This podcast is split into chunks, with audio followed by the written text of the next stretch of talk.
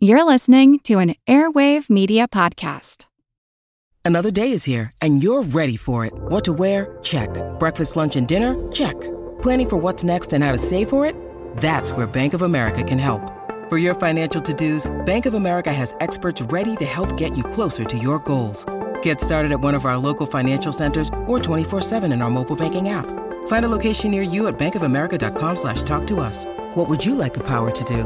Mobile banking requires downloading the app and is only available for select devices. Message and data rates may apply. Bank of America and a member FDIC. Judy was boring. Hello. Then Judy discovered ChumbaCasino.com. It's my little escape. Now Judy's the life of the party. Oh, baby, Mama's bringing home the bacon. Whoa, take it easy, Judy.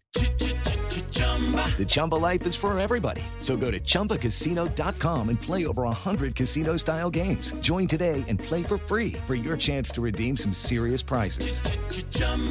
ChumbaCasino.com. No purchase necessary. Void where prohibited by law. 18 plus terms and conditions apply. See website for details.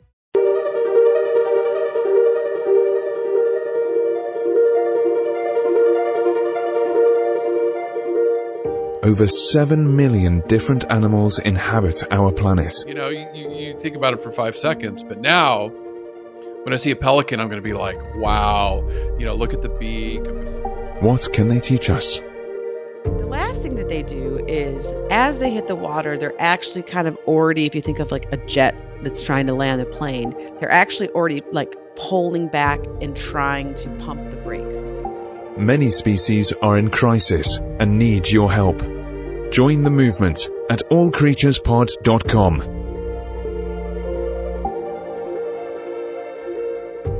Welcome to All Creatures Podcast. This is Chris. And I'm Angie. Angie, uh, uh, this is going to be a fun podcast. I mean, and, I don't know what is it about just plastic free July. I mean, I know we're going into August now, but we're kind of wrapping it all up with this bird, the pelican. But what it's just fun talking about oceanic species. They're just so much fun. Absolutely, Chris. I think they're just so majestic, right? Like Mhm. the oceans and waterways, it's just so vast. But for me, it's also like my happy spot, being near the water. And so, talking especially about a shorebird that when you go to the ocean, especially where I'm at here in Florida, and then, I mean, and I'm sure a lot of people can relate to, if not the pelican, but other shorebirds, to just go sit at the beach or swim in the shallows of the ocean and be around shorebirds and watch their behaviors, watch them gliding over the ocean or pecking in the sand or moving with the waves. It's just, yeah, it's just for me, it's just really peaceful. And I, of course, I'm a behavior dork, so I love Mhm. watching the behavior or and especially watching the pelicans dive for uh, for their food. And then this week, learning all about the dynamics of how they do that. Right. So really taking behaviors I've seen and loved as a child and now as an adult, and then really exploring them more. Uh, yeah, the ocean just holds so much fun and mystery still, and just really, mhm. really cool creatures. And it really motivates me to want to learn more about them and save them. Yeah. And of course, you probably came across this in prepping for Pelican, but there are stories about pelicans consuming too much plastic and having their their gular or their throat pouch, uh, which of course a pelican's known for, right? Their iconic bill, having that ripped by garbage in the ocean Yeah, it's really and then causing them harm, right? So I think this is a perfect bird to kind of wrap up uh, Plastic Free July and just in general thinking and talking more about oceans and waterways and help keeping them less polluted. Yeah, yeah, yeah, yeah. No, it's it, it is an amazing bird, and and we're going to focus mainly on the brown pelican today. Uh, there, you're going to find out there's eight different species, but they did have a great comeback story. Uh, they were they were suffering a lot in the 1950s and 60s, so we'll talk about that. I mean, when I think of pelicans, I think of Nigel from Finding Nemo. yes, goofy, yes, yes. uh, charismatic. hmm Yeah, he's he's he's spectacular. And then this was requested by my partner Pippa. Uh, you know, I, I didn't tell people a lot about this, you know, over the, the last couple of years, but her and I, because of the border closures, were separated for quite a long time. Uh, we made it through. We knew we'd make it through, but I had to get down here, get back down here to New Zealand, and I couldn't bring her in uh, until the border uh, cracked open in May of this year. So she did say, "Well, if you're going to do something, do Pelican." And I and I was we were going to do it like back in May, but I said we'll save it for July, and we'll we'll end up an amazing month of of species that we've covered. We started off the month uh, with with, uh, with a bang with the mantis shrimp, and then we went and uh, we were we were blown away by bull sharks. Then salmon, like out of nowhere, came out, and just the the whole morphological changes with them was just incredible. And now we're ending it with an amazing, amazing bird. So this is one for you, Pip. And then I just want to say a quick thank you to our Patreon supporters. We are doing our monthly lives and we are sending significant funds to these conservation organizations uh, that we cover each week and that is thanks to you on patreon. And then once ad revenue does kick in uh, with our, our switch over to the airwave network we're definitely going to be sending that money to to these organizations we cover week in week out because they're doing the work that uh, we needs support desperately Absolutely, Chris. And I just want to encourage everyone as well to uh, subscribe, rate, and review our podcast. Uh, we really appreciate it and helps get our numbers up and gets the word out there. And so, a big shout out this week to JB Maldard, who gave us a glowing uh, written review on iTunes. So thank you for that. We really appreciate it. And it helps keep our spirits going and knowing that you're listening and wanting more. And and we also love any uh, feedback through our social media platforms, or you can join us on our All Creatures podcast uh, Facebook group too. So it's really fun, interactive, and request species and just uh, tell us your thoughts. All right, well, let's jump into describing the pelican. This is the larger, one of the larger of the the eight species, right? I mean, the browns are pretty big, uh, but beautiful. Like some of the the coloration patterns on them are just wow. I, n- I never realized they could be so pretty. I know. I, I think the like just saying brown pelican is Mhm. maybe doesn't have as much as a flashy name as the Dalmatian pelican. I Yes. believe that that's the Yeah. largest one. Yeah, Uh, but yeah, I mean, the brown pelicans are really easy to recognize, right? They have a big body and this long spear like bill. And then, of course, they're famous. It's called gular or throat pouch. I'll probably say throat pouch because gular. I don't, Yeah, that's it's what- a yeah, yeah. mouthful, right? yeah, yeah. yeah. Uh, and we'll definitely be talking more about the um, the uh, physiology of that pouch here as we move through the podcast. But the coloration pattern of the brown pelican is yes, generically grayish brown, but it's as Chris says, it's much more beautiful than that. There's a lot of white and cream intermingled in the body, and they have a white head and neck. And that's not really doing justice because depending on the subspecies of brown mm-hmm. pelican, they can either have a little bit more brown on their neck, or some of them even have like a pale yellow head and neck. And some have a little bit more gray to their feathers, and some have more brown. And so there is this kind of regional difference in how the brown pelican appears. There's just these really distinct color differences between the non breeding adult pelican as far as their head and neck feathers, their eye color, and their beak color, and the gular pouch. All this can change colors when they're in breeding season versus non breeding season. So, very, very distinct. And then, of course, similar in other species of birds, the juveniles are going to look definitely different. In fact, uh, to me, they're the most representative of the brown pelican because the juvenile brown pelican is pretty much all brown.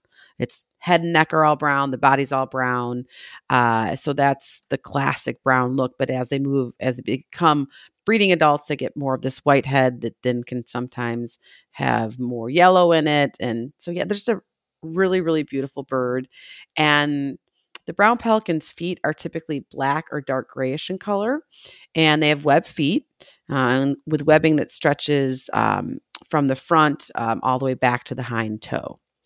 And their bill color is almost like a gray brown, sometimes cream colored, once again, depending on the regionality of the species. Uh, but it has a it has a sharp hook at the end of the bill, which we'll talk about when we get to hunting and nutrition. Just a gorgeous bird and with beautiful plumage. I mean, I've I guess I've never really looked at a pelican that close up, but I, I'm in love.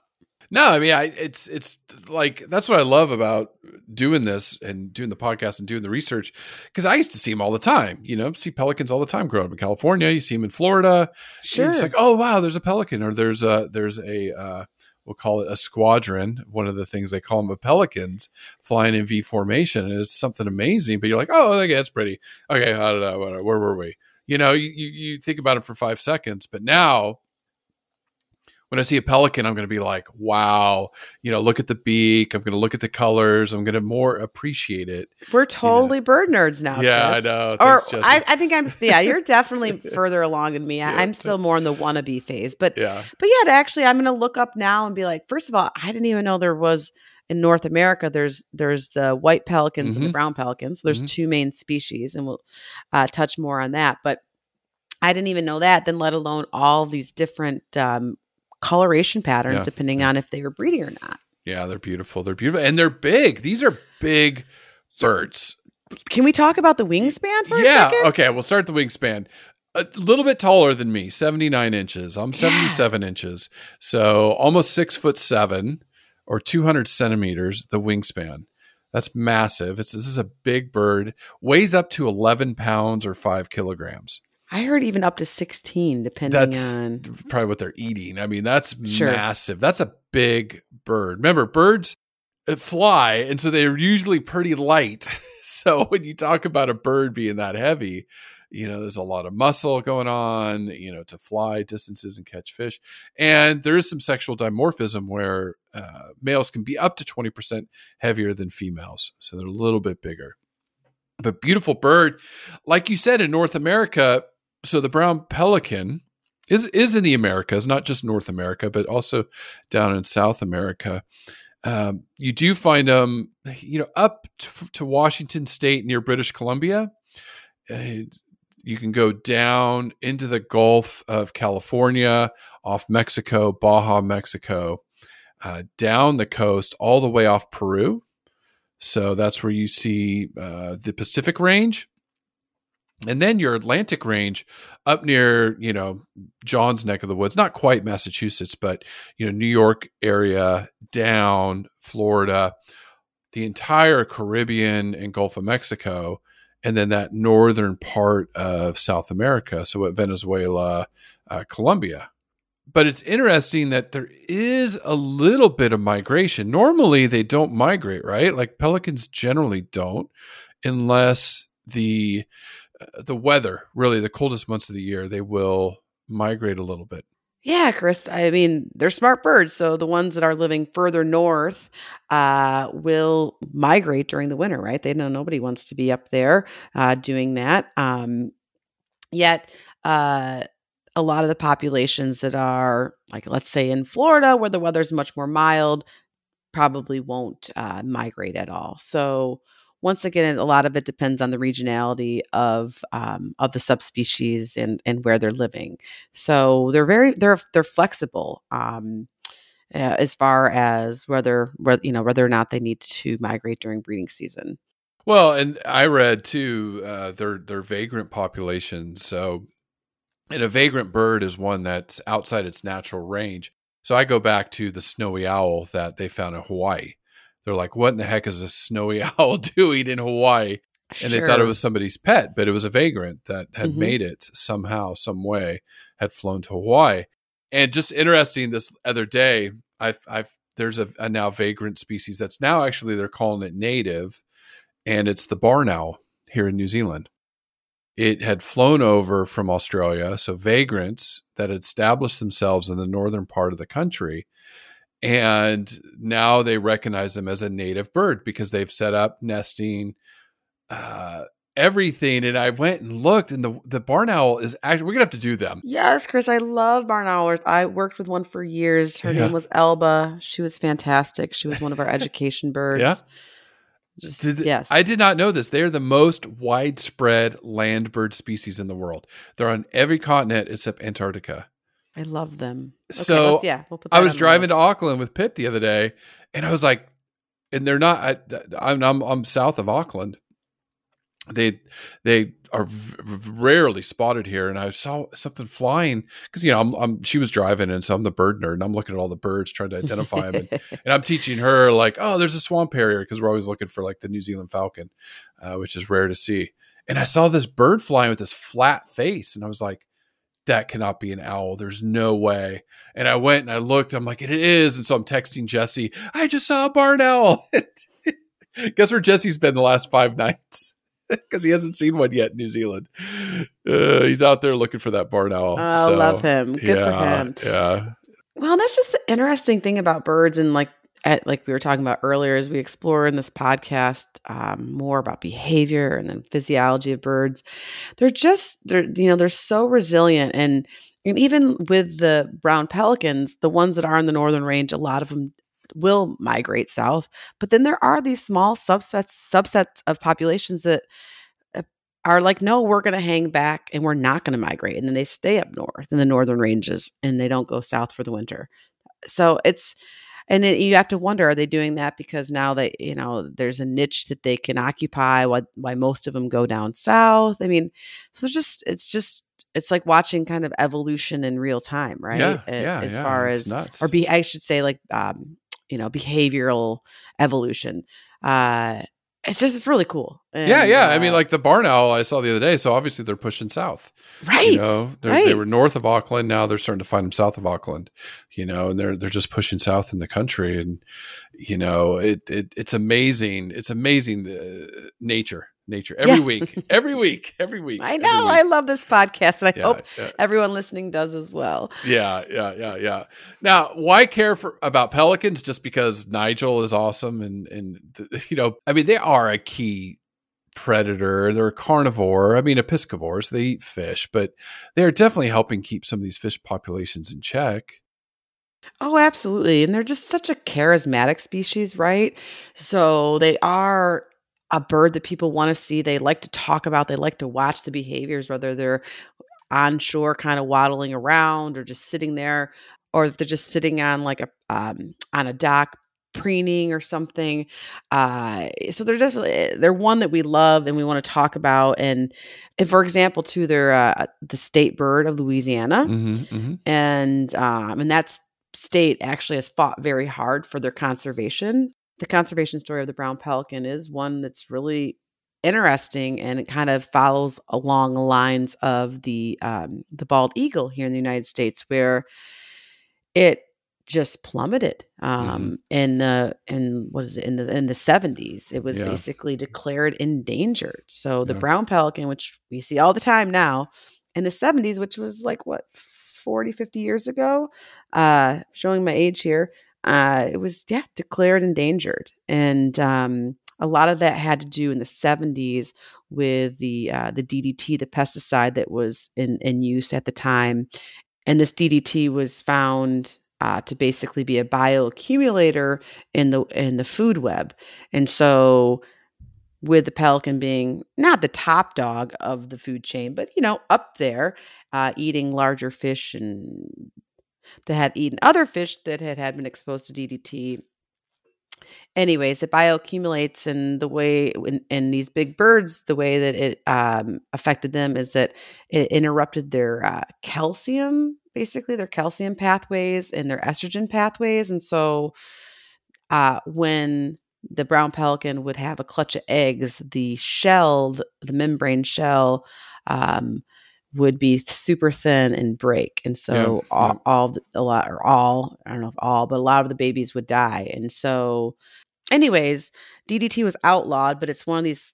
I don't know if it's considered a forever chemical, but it's definitely a chemical that has stayed uh, stayed in the waterways and animal systems for a long time. But the United States took some sweeping actions to uh, help protect those that were alive, and of course, once again, ban DDT and do more research about it. And then their population has bounced back. And so, uh, and actually, in 2009, the brown pelican was delisted, which is a a huge success story in the United States as far as when a, when an animal goes from being on the Endangered Species Act to then being delisted. Uh, so uh, a really a really great success story. But then in 2010, there was the BP pipeline oil Gulf spill incident that really affected a lot of the coastline wildlife, including Yeah. brown pelicans. So they got knocked down by that in, in the Louisiana kind of bayou region. Uh, but then the wildlife management worked really, really hard to help restore them back in Louisiana after their numbers plummeted again. Uh, they did that, I think, by uh, actually reintroducing some some Florida brown pelicans and trying to get that population going and monitoring them and protecting them and obviously trying to prevent more of these incidents from happening. Flash forward, you know, almost 15 years later, they have a, a healthy population of brown pelicans again. So, yeah, and nationwide, the brown pelican is doing well in general, and the numbers are growing. So, success story, and that's and in my in my opinion, that's a great reason why to care because they they have been resilient. We have saved them from endan- uh, from becoming endangered and or extinct, and we need to keep an eye on them and make sure that doesn't happen again. And I think these these water shorebirds act as a bioindicator Yeah, yeah. of health. a health uh, yeah of a healthy coastal environment so you have a healthy thriving brown po- brown pelican population i think it means you have a healthy thriving coastal ecosystem which Mhm. is what we want right No, it is. It is. It is. These shorebirds are are so important, and and they're just amazing to watch. Like one of the things, you know, after like I said, now, now I'm a bird nerd, and Jesse really got me into bird watching.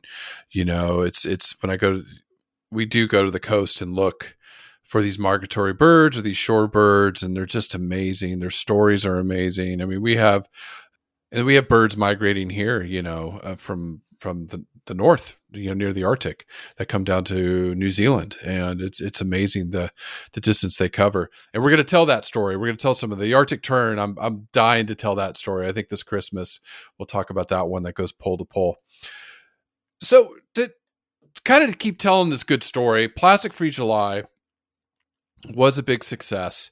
Uh, I've got some of the statistics on the the challenge that we did and the overall statistics. We also forgot to mention we did we had two amazing interviews this month with Dr. Lisa Erdle from Five Gyres and then Carlee Jackson from Minorities in Shark Sciences. So thank you both to those amazing women for what they're doing in our oceans and you know please check those out if you haven't listened to them. And you know the plastics are are are very harmful to our birds. It's albatross is the, like one of the birds that really is is their populations are getting decimated because of ocean plastics because uh, they skim their beaks across the top of the water. And pelicans do this too, you know, and and how they hunt and they they take in plastics, you know. So when the pelican dives, you know, and, and opens up that that big pouch, I mean, they get some plastics in there. So you know, just statistics on on how it affects sea-going birds. It's an estimated one million birds die every year uh, because of plastic pollution, and some of it is is getting in their stomachs. You know, where now today, eighty percent of birds have plastic in their stomachs, and they say by 2050, 99 percent of all seabirds will have some plastic in their their system. So yikes yeah, it's not good. And you know, it, it's not just consuming it, it's getting entangled in it. So that's the other thing that that kills them. So what we did and what others that listen to this podcast and and then many other teams from around the world and this this is growing each year that we've started it. This is our third year I think that we've done this. The Plastic Free July so, just to give you a synopsis of this one, there was over 6,000 participants from 46 countries. So, there was 310 teams. So, the 310 uh, that saved roughly 18,886 disposable cups were not sent to the landfill. So, what it is is every day you'd go in there and log in and say, okay, I, I, I used a reusable cup, which I did all the time, my reusable coffee mug or my uh, refillable plastic water bottle. Not plastic, it's actually uh, mine's metal, but 35,795 plastic bottles were not sent to the landfill. I was going to do some math and go like, "Oh my god, what's the volume of that?" I mean, that's a lot. 35,000 liters at least. You know, i big. love your enthusiasm Yeah. yes hmm 73,196 plastic containers not sent to the landfill, 23,608 pieces of plastic cutlery, 18,301 plastic straws were not sent to the landfill or, you know, got dropped in our oceans. Uh, 65,000 pieces of litter were picked up. I didn't even see that one. I pick up litter all the time. I would have done well there. Uh, there was 8,343 conversations with people about plastics. I know I did that. And I did it with some of my work colleagues, and I did it with my family. I know you did that, so we were part of that. And 1,371 public officials or leaders were contacted about our plastics. I did that. Mhm. Yeah, Out yeah. of my comfort zone, but I did Yeah. it. Yeah, it was good. So that gives you a synopsis of what this challenge has done uh, just this year. Now, unfortunately, Team All Creatures podcast didn't win, but but remember, 310 teams. The number one team, I tip my hat to Maryland Zoo. They had 335 members. They they they knocked it out. Followed by my good friends at the LA Zoo. So the Angelino Plastic Eliminators, Mike and crew over there. I love you guys and you know, guys and gals. Wonderful, wonderful people there. Number three was Starbucks, which is good. Starbucks Coffee Company had 412 members. So Starbucks is still pu- pumping up some plastic out there. So They, they, were to- one of the companies I reached out to Yes. to express my love for them, but also that I feel like they need to do more. More. Yes, they need to do more. They absolutely do. They And they did. They responded and they told me what they were doing, and that Yeah. a lot of their plastic is actually from recycled plastic, Oh, so it's at Okay. least Okay. not virgin. Yeah. Um. But anyways, So then you had Oklahoma City Zoo, National Aquarium, Cleveland Clinic for Sustainability, Florida Aquarium Team, Zoo New England, Columbus Zoo, and then Sea Turtle Inc. So that was your top 10.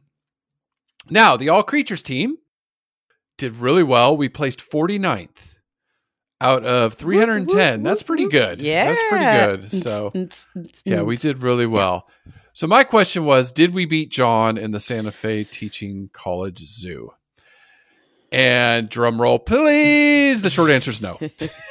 Never.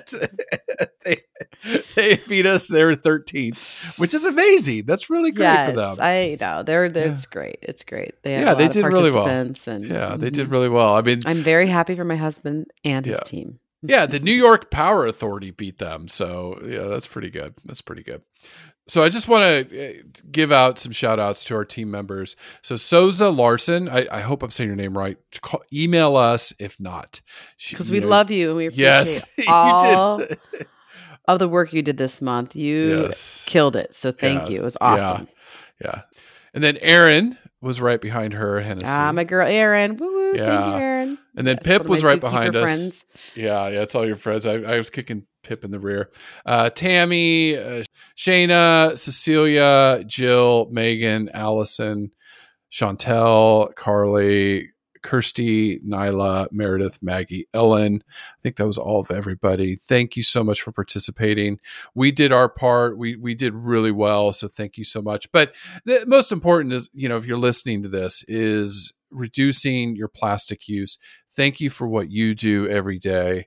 Uh, you didn't need to participate in this challenge. I, I, I guarantee you, people listening are changing the way they they buy products or consume or single use plastic. So thank you for what you're doing too. So for me and Angie, big big hugs. Virtual hug. Thank you. Before we jump into evolution, Angie, let's just take a quick break. Judy was boring. Hello. Then Judy discovered ChumbaCasino.com. It's my little escape. Now Judy's the life of the party. Oh, baby, Mama's bringing home the bacon. Whoa, take it easy, Judy. The Chumba life is for everybody. So go to ChumbaCasino.com and play over 100 casino-style games. Join today and play for free for your chance to redeem some serious prizes. chumba ChumbaCasino.com. No purchase necessary. Void where prohibited by law. 18 plus terms and conditions apply. See website for details. I'm Jane Perlez, longtime foreign correspondent and former Beijing bureau chief for the New York Times. I've been a foreign correspondent in lots of places Somalia, Indonesia, Pakistan, but nowhere as important to the world as China. I mean, China is not dropping anti democratic paratroopers into Montana. But of course, we did see things like the weather balloon slash spy balloon riveting the whole country for a week. This is Face Off, an eight part series in which we'll take you behind the scenes to key moments in the tumultuous US China relationship. We'll speak with a diplomat, a spy, a tech reporter, a US admiral, even Yo Yo Ma. Plus, my pal and noted China historian Rana Mitter joins the conversation. We'll look at what's driving the two nations apart and explore whether anything can help bring them back together. Face Off launches April 9th. All right, welcome back, and we're going to jump into evolution. Angie, not a well. There's some surprises in here. Okay, we'll, we'll, get there in a second. So the class is aves, so our ten thousand species of bird. The order is fun. So Pelecaniformes. There are so many birds in this one. I want to do like. can you think of one that we did do? They're actually their own, I think, family in here. Oh boy. Okay, so we have the ibis and spoonbills the Mm-hmm. herons, the pelicans, and then Well, what's we on did your the- what's oh. on your foot? what's on your foot that you wear out of the house? Oh, the shoe bill. Yeah, yeah, yeah, yeah, yeah. The shoe bill. Mhm. So episode two oh six. It's almost hundred episodes ago, so it's okay. that was a fun one though. Oh, that bird looks like a dinosaur. It is a dinosaur. They're all dinosaurs. That's where they. That's where they came from. Well, looking at a baby pelican, a, Mm-hmm. a hatchling, I'm just like that. That's a, a pterodactyl yeah. or pteranodon or whatever. One of the Yeah. flying, one of the flying dinosaurs. I mean, not far. seriously, Yeah, they're not far. Yeah. Not far. Not far. Yeah, they're not far. Uh, very closely related to them. So, well, I don't think that close, but they are related to them. uh, families Pelicanidae, and there's only eight species. So these are the the eight species of pelican we have today. So you go from this larger family, like 50, 60 species, down Mhm. to eight, and then the genus is Pelecanus, which is all eight species. And then for the brown pelican, it's Pelecanus occidentalis. So that's the scientific name. Now, of the eight species, we Angie already talked about the American white. So that is North America and Mexico. So that one lives in North America, so Mexico up. Then the brown pelican. Then they have the Peruvian pelican. So Pacific coast of South America from Ecuador and Peru down to southern Chile. Then the great white pelican. So this one's actually Mediterranean all the way over to Indonesia. So, So, cool. Mhm. yeah, yeah, yeah. And then even down to South Africa. So they've got a massive, massive range. Then our favorite Nigel, the Australian pelican. So, you know, Australia, New Guinea can be a vagrant to New Zealand. So I have not seen a pelican here yet. Uh, but on my uh, end of the world uh, is where they lived. Then you have the pink backed pelican, which is Africa, South Arabia, Madagascar, that region. You said the Dalmatian. That was the one I almost picked. Yeah, I mean they're beautiful, but their wingspan's 11 and a half feet, and they average around 30 pounds. That's why I was going to pick them. They're the That's biggest. huge. Yeah, yeah, Yeah. yeah. And they're and they're threatened. So you know, they they're- We'll talk yeah. about them in conservation. Yeah. Yeah, they're threatened. Uh, the and then the spot-billed pelican. Uh, this is southern Asia, uh, you know, Pakistan, India, over to Indonesia, and then up Philippines, up near the, the southern portions of China. So that's where they're from. Now, like you said, the the gray the spot-billed pe- pelican is also uh, near threatened. The Peruvian pe- pelican is near threatened.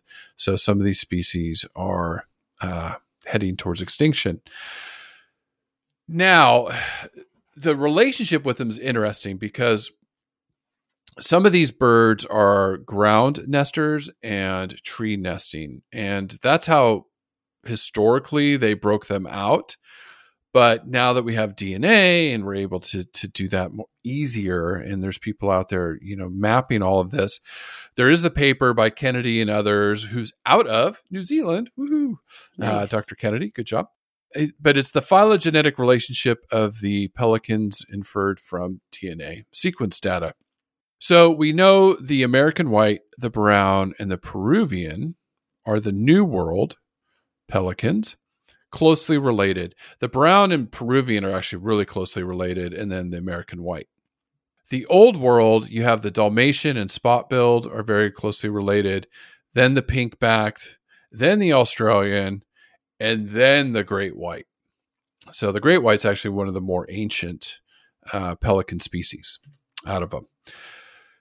Now, what's what I love about this, like you've already said this, these are dinosaurs, right? birds we we know emerged you know from dinosaurs 160 million years ago. Pelicans, the oldest pelican fossil we can find is about 35 36 million years ago out of Egypt. What is interesting is nothing's changed since. Uh, yeah, you look at the fossil and you're like, yeah, that's the skeleton of a the pelican. I mean, it mhm. is the the bill and everything. So, in 2010, uh, there was a an article about this pelican fossil that they found, and it, like Angie said, you look at it, and it it it, it is a pelican. The beak is massive. Uh, the body's the same. So, what scientists believe is they've probably evolved. They've evolved. There's something before them that that got that bill there. They just haven't really found those bones yet or made the connection. But since, not much has changed. They've just distributed a little bit, and what they have going on has worked well for 30 million years. Right, and that's another reason of to why I care and just how how they're able to adapt and and maybe they migrate, maybe they don't. I Mhm, mean, it's mhm, just yeah, they're just really really incredible birds. a lot yeah. a lot of fun. Yeah. And then I just forgot to mention with the brown pelican, pelican there are four subspecies. So because you do have the ones, uh, you have a group in the Galapagos Islands and then that portion of South America. And then you have the Western United States, the Pacific coast, and up, yeah, not quite up into British Columbia. Uh, and down into Central America, and then you have the Atlantic side, and then the ones in the Bahamas and Caribbean. So, so there are five subspecies that are uh, located up and around, and that's it for evolution. So, very it, this is you look at them, and now I'm going to think of pterodactyls when I see them flying. And that brings me to not only do they call it a squadron, this is what I love. If they're fishing as a group, they call it a fleet, or sometimes they're called a pod, or they're called a pouch, or they're called a scoop.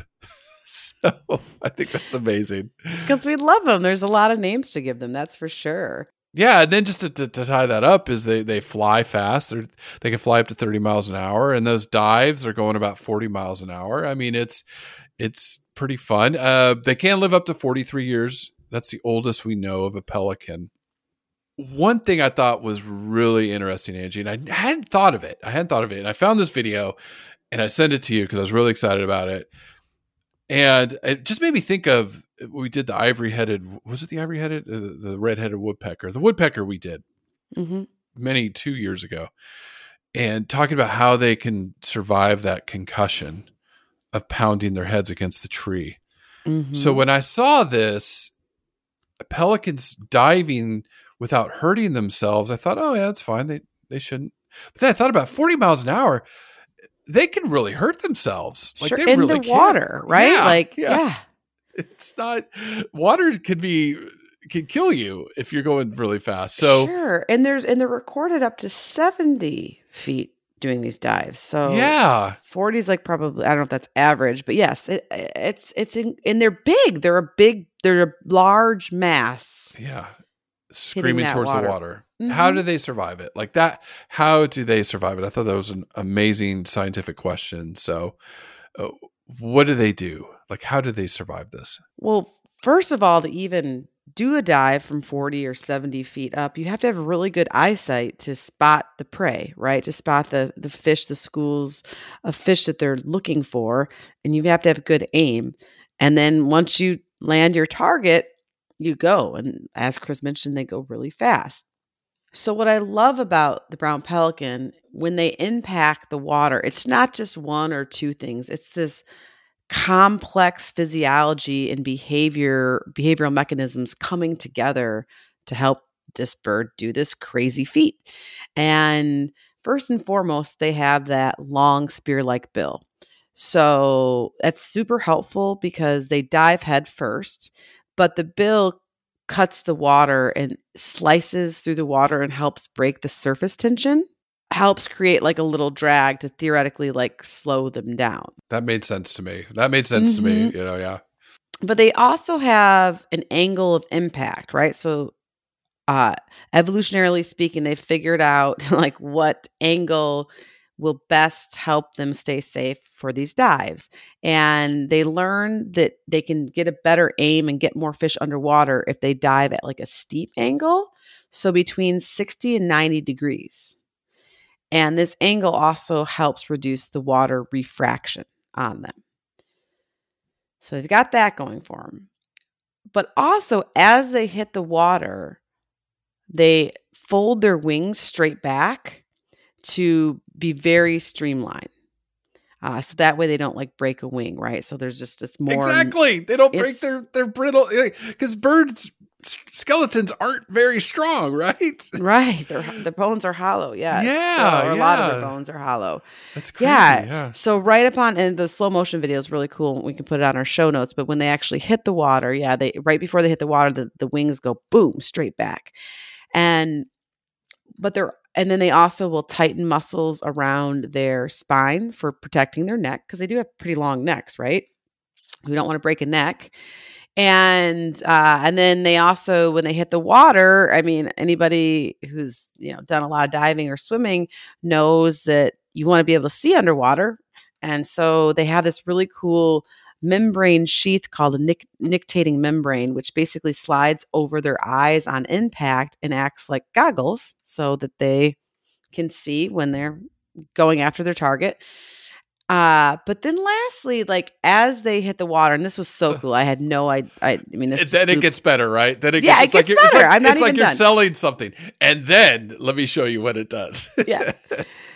It the the brown pelican. Oh, and and uh, keep in mind too that the brown pelican is the only pelican uh, of the eight different species that will dive for its food from high up above, from forty feet. So they're very, very unique, and I'm really glad we ended up picking uh, picking the brown pelican because if we pick the white pelican or the Dalmatian pelican, we'd be talking more about them hunting from just sitting on top of the water or Mhm. from from from gliding above the water by a few And feet, right? down, yeah, yeah. Skimming and scooping yeah. is more of their behavior. Uh, not this crazy acrobat, aerial acrobatic, um, dangerous dive. Mhm, mhm. So anyway, sorry about that little that little sidebar. But the last thing that they do is as they hit the water, they're actually kind of already, if you think of like a jet that's trying to land a plane, they're actually already like pulling back and trying to pump the brakes, if you will. But to do this from a physiological point of view, they actually have what is known as um, pneumatic foramina. And these are specialized air sacs in their chest, neck, belly, and their bones will inflate upon impacting the water. it's so nuts.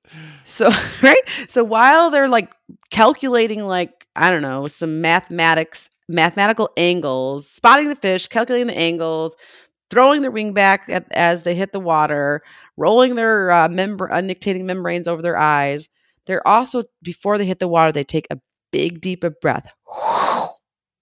And the air fills this pneumatic foramina or air sacs to basically help prop them up and slow the impact and uh, cushion them, if you will, and cushion their bones and their bodies and their neck and all that, like a little pillow as they, or if you maybe think of somebody jumping out of like a four story window right onto like a cushy air pad to like basically help break their uh, impact or their fall into the water.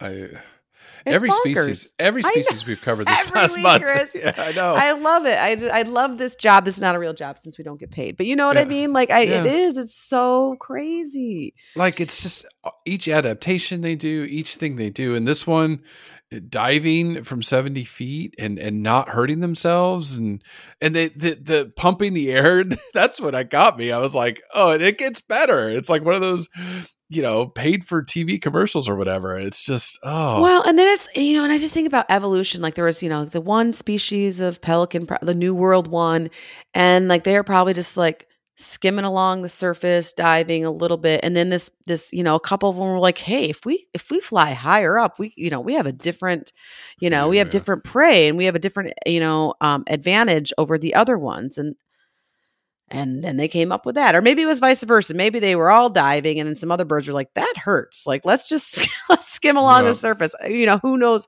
what came first, the chicken or the egg, but it's Mhm. just so fascinating. It is. It is. You know, and then you know, and does the behavior come first and then the and then the physiology behind it? I don't know. I just I I I, I love it and I I wanna I, I wanna know more. It's so Yeah. cool. That's what I do each week. Now, now, the the defining characteristic of the pelican, this gular pouch. You know, this this is this is this is what defines this bird. I mean, anybody around the world thinks a pelican. That's what they're going to think of. So, what is it? What does it do? It's amazing. Yeah, I mean, it's basically like this uh throat pouch of tissue but really like flexible extendable tissue uh, that acts like a humongous net to scoop up prey. And the tissue of the throat pouch is uh, really strong and it's reinforced by collagen fibers. And i did i i dorked out chris and i won't uh, bore our audience with details but i found a, dis- a dissertation um, from the university of california at san diego. And it was it was all about the the gular sac tissue of the brown Mhm, pelican mhm, mhm. and this lovely student uh, investigated the structural characterization and mechanical properties of the gular pouch of the brown pelican. And I was like, what an amazing thesis. Like, this is awesome. I would have loved this in my physiology.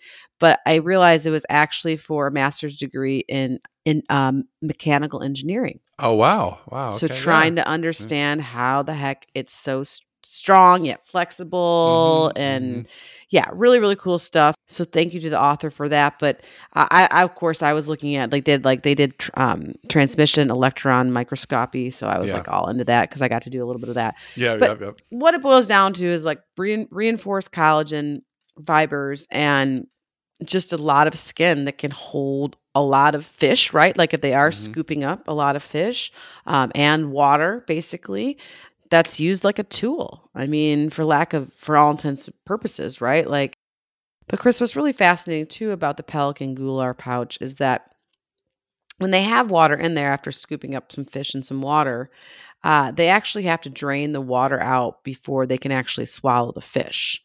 So to do this, uh, they'll basically lift their head really slowly with their jaws or their mandibles uh, parted just a little bit. So the excess water can kind of flow out the sides of the bill. And then once all the water's out, once once it's drained, then the bird can basically toss its head back uh, and swallow uh, the fish head first, or rearrange it so it swallows can swallow whatever its uh, food is comfortably. So just a really really amazing tool, right? It it's is, just it it's really crazy. And then and I of course always have to ask the question, well, why? Like why did the pelican go down this evolutionary road of this this really impressive pouch? And of course, researchers don't will never know the answer 100%, but there's definitely a lot of theories out there that make sense. And so instead of catching one fish at a time, a lot of time if they're if they are able to dive into a school of fish, they can catch multiple, right? So that's definitely a benefit. Uh, and then when you think about it from an energy point of view, if you can get more, if you're doing this crazy dive that takes a lot of energy uh, to do, if you're getting more fish for the dive, you're getting more bang for your buck. Right. So more energy back. Yeah. Exactly.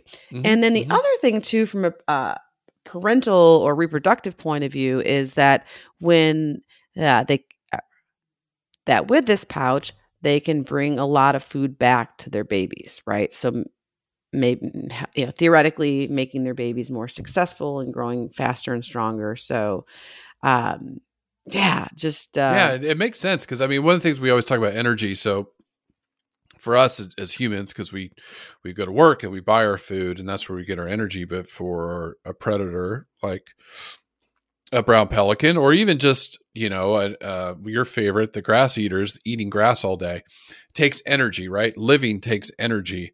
So you're going out eating to get energy. So with our carnivores or you know omnivores or, or others you want to expend as least amount of energy to get as much back. So it's a balance. And that's why, like, I, I don't know why I always think of like male lions in Africa. I go back to this. You know, most of them die by the time they're two because they can't hunt. You know, they need to be part of a pride so the females can help them. So they they expend energy chasing after prey that they'll never catch and they die because they, they go into energy deficit. They starve to death. You know, a lot of them. So anyways, that's a whole different nerdy science uh, offshoot. What the brown pelican, like we said earlier, is a piscivore. So their energy is coming from a lot of schools of fish like anchovies and herring and mullets, uh, a lot of those different smaller fish, right? So that pouch, you know, like you said, it's almost like a net, like a natural net that grabs that water with some fish in it. They come out, they drain the water, they swallow the fish. Well, and the other thing that should be mentioned too about the dive when they're hunting like that is that they use the pouch to scoop up the fish, ideally a whole bunch of them. But the that impact from plunging actually stuns the fish. Oh, yeah, okay. Mm-hmm. And like slows them down or immobilizes them. So they're, you know, I mean, I, I would be pretty shocked.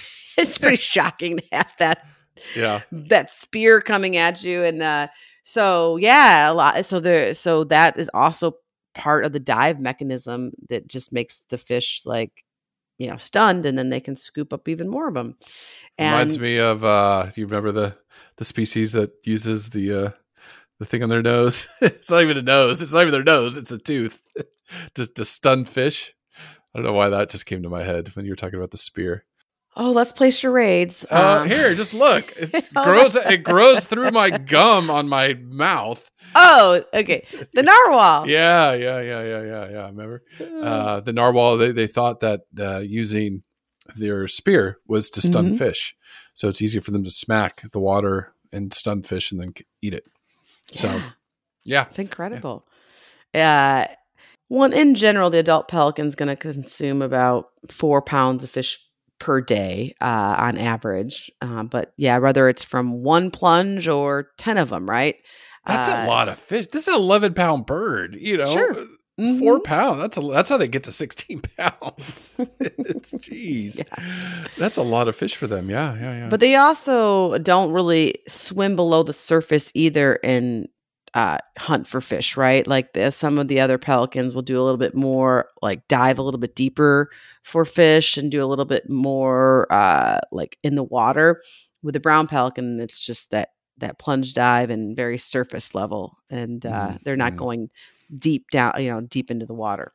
Yeah, yeah.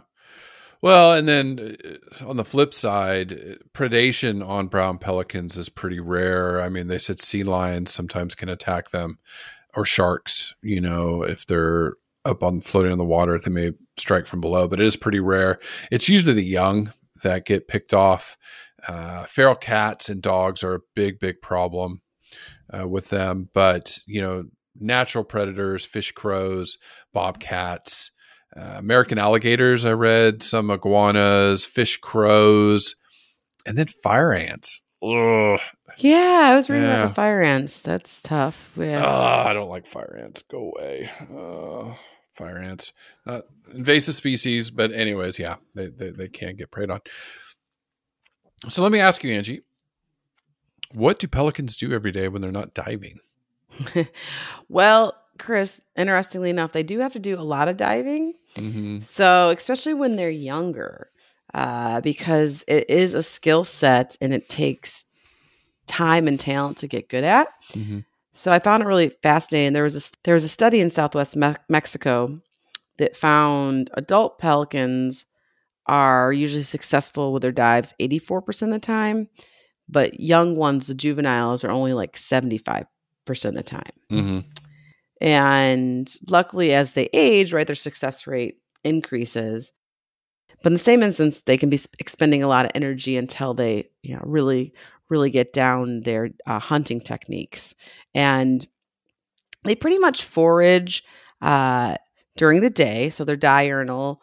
Um, but there was there's a dated study from 1986 uh, that put a transmitter on a pelican and found that you know, 70% of the time they're in daylight hours, but they would be a little over 30% of the time they would be um, active during like dusk and dawn. So um, you know never never at like night night time because they need to be able to see their prey right?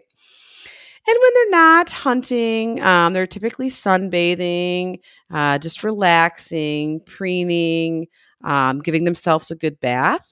And brown pelicans actually will use their bill to secrete oil um, from the uropygial, I'm probably saying that wrong, uropygial gland onto their feathers.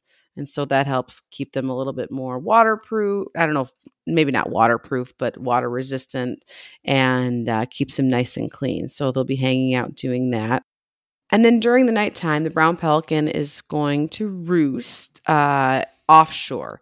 So they'll come inland a little bit, maybe on a mangrove inlet or rocks or jetties. Sometimes they'll find a sandbar or pilings uh, where they just hang out and uh, they will sleep.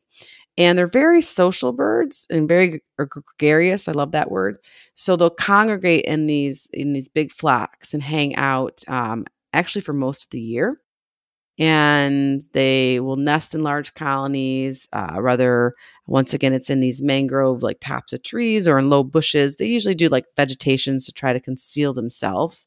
And the pelicans, they, they get along really well with one another. And there's actually even been some um, observations of them cooperatively hunting, which I thought that was pretty cool. They um, they've been observed foraging together um, and basically like driving the fish towards the other one, which is Hmm. Pretty incredible, right? Like you think of yeah, that with like orcas or, you know, yeah, and so, yeah, yeah, yeah. Uh, so they've been seen doing that. They've also been seen uh, stealing, uh, scavenging food from from other seabirds. So yeah, I'm sure. I, am sure. Yeah, bless their hearts, right?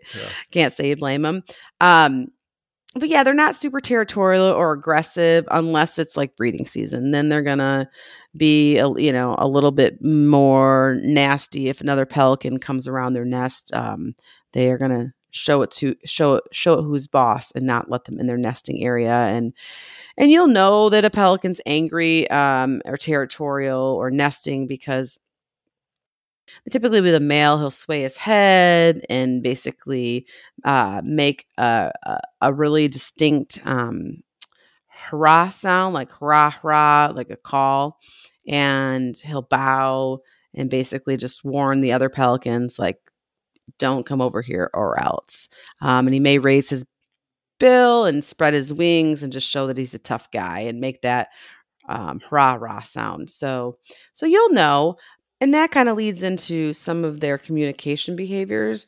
Uh, the brown pelican is a, is very social, and so they communicate through, uh, of course, vocalizations. They uh, will tactily communicate with one another as far as you know preening each other and stuff like that. Uh, but then they have visual cues, right, and chemical signals. So there's a lot going on in the pelican world that until now I probably never really paid a lot of attention to, but now I'm going to mm-hmm, mm-hmm. because you you know you can tell if they're happy, if they're sad, if they're mad, uh, and so a lot of a lot of the more flagrant displays are going to be during breeding season, which I'll get to here in a second. Um, but other behaviors can basically be raising the bill, spreading the wings, moving the head side to side, they can make the territorial sounds, they can make peeping sounds. The brown pelican vocal repertoire is not like a songbirds or anything like that, but they definitely have different noises that they make depending on what their needs are, whether they're begging for food or they're making a territorial display um, or it's breeding season and they want to communicate their uh, love to one another. And that's what I love about bird watching, Angie. That's why I'm such a fan now, is because you start really start paying attention to calls and you'll start like one of the things I do is I, I can identify certain birds now by their calls. And you know, you go out and you're like, oh yeah, okay, that's a that's a fantail because it's always squawking or or it's always beep beep beep beep beep. Uh, it's just fun. It's great. So I definitely want to go out and listen to more of these shorebirds and and see if I could start identifying them by that. One thing that stands out that you said earlier on, and, and I was waiting because I know we're going to do reproduction in a second, is this changing color. That is very. Is it kind of unique to the bird world? Because you know a lot of the males are flashy, you know, trying to get the females because it's always the males trying to show off and the females saying yes or no. Uh, So I'm trying to think in the bird world of like that's pretty unique. Yeah, it's really cool. And it's funny this this whole month we've been talking about a lot of color change Yeah, with species, right? We have the salmon, both the male and female get these distinct color changes and morphological changes and then the mantis shrimp, I believe there was some The definitely some rainbow, color oh, changes yeah. with that. So yeah, it's it's pretty gnarly, and uh, we'll have to explore a lot more birds or talk to some bird experts about how unique uh, these color changes are uh, for the brown pelican. But yes, they, I mean, from non-breeding adult to breeding adult, their head and neck will change colors, right? So the plumage along the head and neck is just gorgeous. Um, when it's breeding season, the head uh, becomes yellow, but the the neck turns like dark brown in color. So it's just crazy. And then when it's not breeding season, they're like more white. Uh, the, the head's more white. It's just it's just incredible. And then their eyes actually change color, which I Yeah, I don't know if we've covered that before. No. I- that doesn't say it doesn't happen in any other animals we cover. We might might have just missed it because obviously there's so many fun facts with all the animals we cover. But yeah, I mean the juvenile brown pelicans have a brown iris, which will usually change to light tan or blue during courtship. That's crazy. Okay, that's that's a first. That's a Mhm. first. And Yeah. then and then after incubation of the eggs, the iris returns to dark brown. And then in adults, the eye ring is gray pink most of the year, but changes to pink during mating and then darkens again after incubation. The, yeah, the only, yeah, the only thing I can think of is the the African penguin. They have, but that's just heat regulation, right? That's thermoregulation. They have that patch above their eyes that that gets like red and stuff to oh yeah, to thermoregulate to Mhm. thermoregulate. Yeah. So no, I I can't think of anything that has eye color change. That's wow. Why? Where did I miss that? I missed that one. I know, and like, then it, it's weird that the juveniles are doing it when they're not Mhm. even really like breeding, but and then they do it again too when they're adults. So just like a lot of different color changes in the eye, and then that gular or throat pouch also changes colors, and so year round it's usually kind of just this dark gray green color, but during mating um, in both males and females, I believe, the uh, proximal area of the pouch will turn this brilliant, bright red color. wow. Yeah. And then for both males and females, like during and after incubation, that area of the pouch turns, you know, back to this normal brown, gray green color. Mhm, Kind of mhm. boring after being bright red, right? Yeah. Yep. Yep. Yep. Yep. so it's just crazy and and of course i was like well how does it do that and why does it do that and yeah and it's and they're not completely alone i mean coloration in birds has been found to indicate health and fitness uh, and a lot of times it has to do with the carotenoid pigment pigments that are acquired with the diet like if you think of flamingos the carotenoid pigments are also involved in the um, in the pelican's breeding change color uh, and but truth be told the actual like physical mechanism behind it uh, they don't they don't fully understand that Before we we jump into repro, I think we should just take a quick break. We'll be right back. All right, we're back now, Angie. Earlier, you know, in their conservation story, this is where the DDT really was devastating to the brown pelican. But now today they're they're doing better. What's going on with repro? I mean, they they have a good ha- uh, what is it? A, a clutch of eggs, right? Good size, not just one.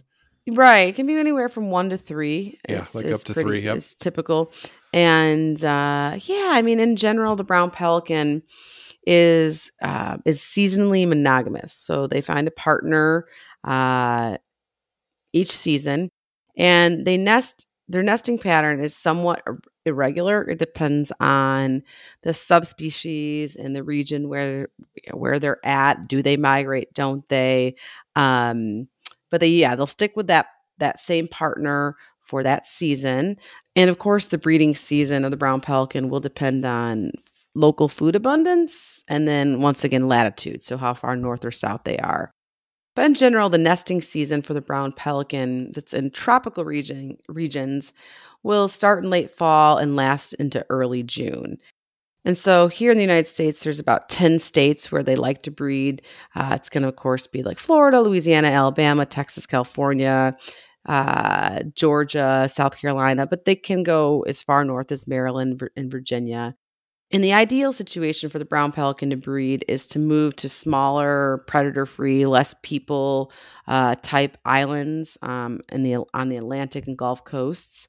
Like the, they'll find barrier islands or natural estuarine islands, uh, and in the Pacific coast, uh, they like to go off the northern Gulf of California on those dry, rocky islands and hang out. And the male brown pelican is the one that will select the site. So he picks a nest site and where he is going to start his courtship behaviors and start his territorial behaviors is telling as far as telling other uh, male pelicans, "Hey, this is this is my area where I want to build a nest," and he'll protect this potential nest site and nearby perches in the area for up to three weeks. And during this time, he'll put on displays, he'll throw his bill around, he'll expose his throat his throat pouch, and the male will try to initiate courtship with the females that walk by.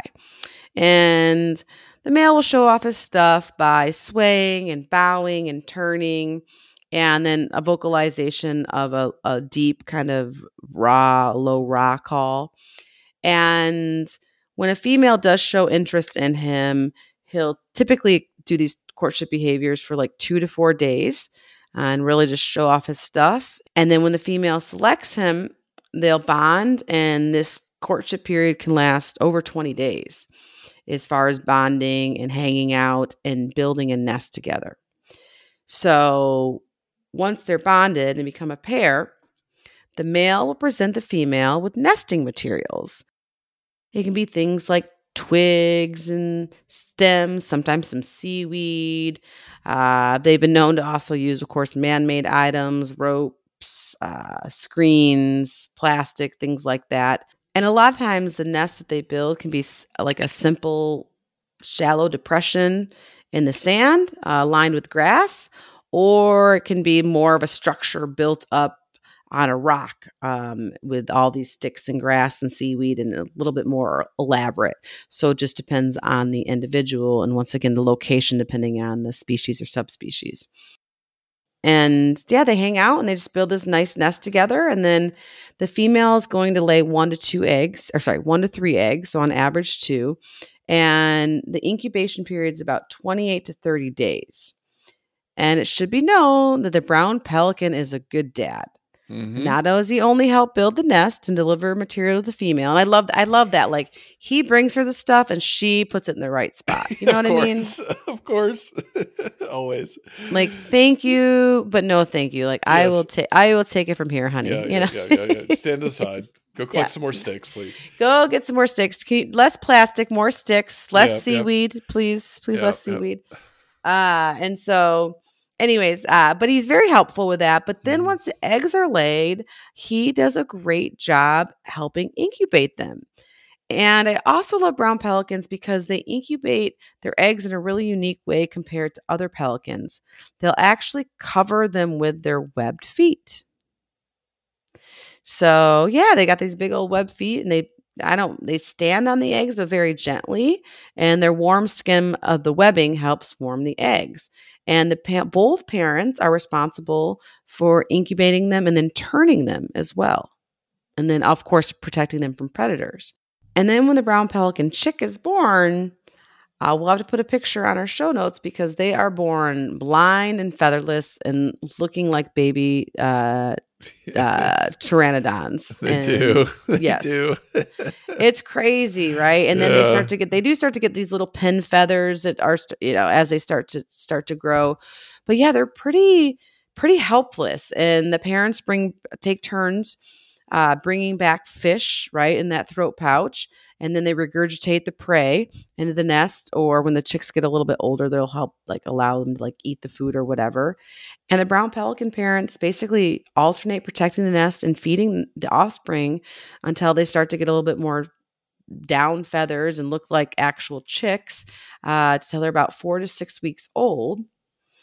But the parents will continue to feed them till they're about 11 to 12 weeks old. And that's when they reach like the basically the fledgling stage. Right. right. Um, and that when they're about three months old, that's when they the the chicks will abandon the nest and the parents stop feeding them, but the chicks will still hang out kind of around their birth around their birth site uh, and maybe play with other other fledglings and learn to fly and practice a lot of these maneuvers that take a long time because they are juveniles for a while. I mean, they don't really become sexually mature until they're about three years old.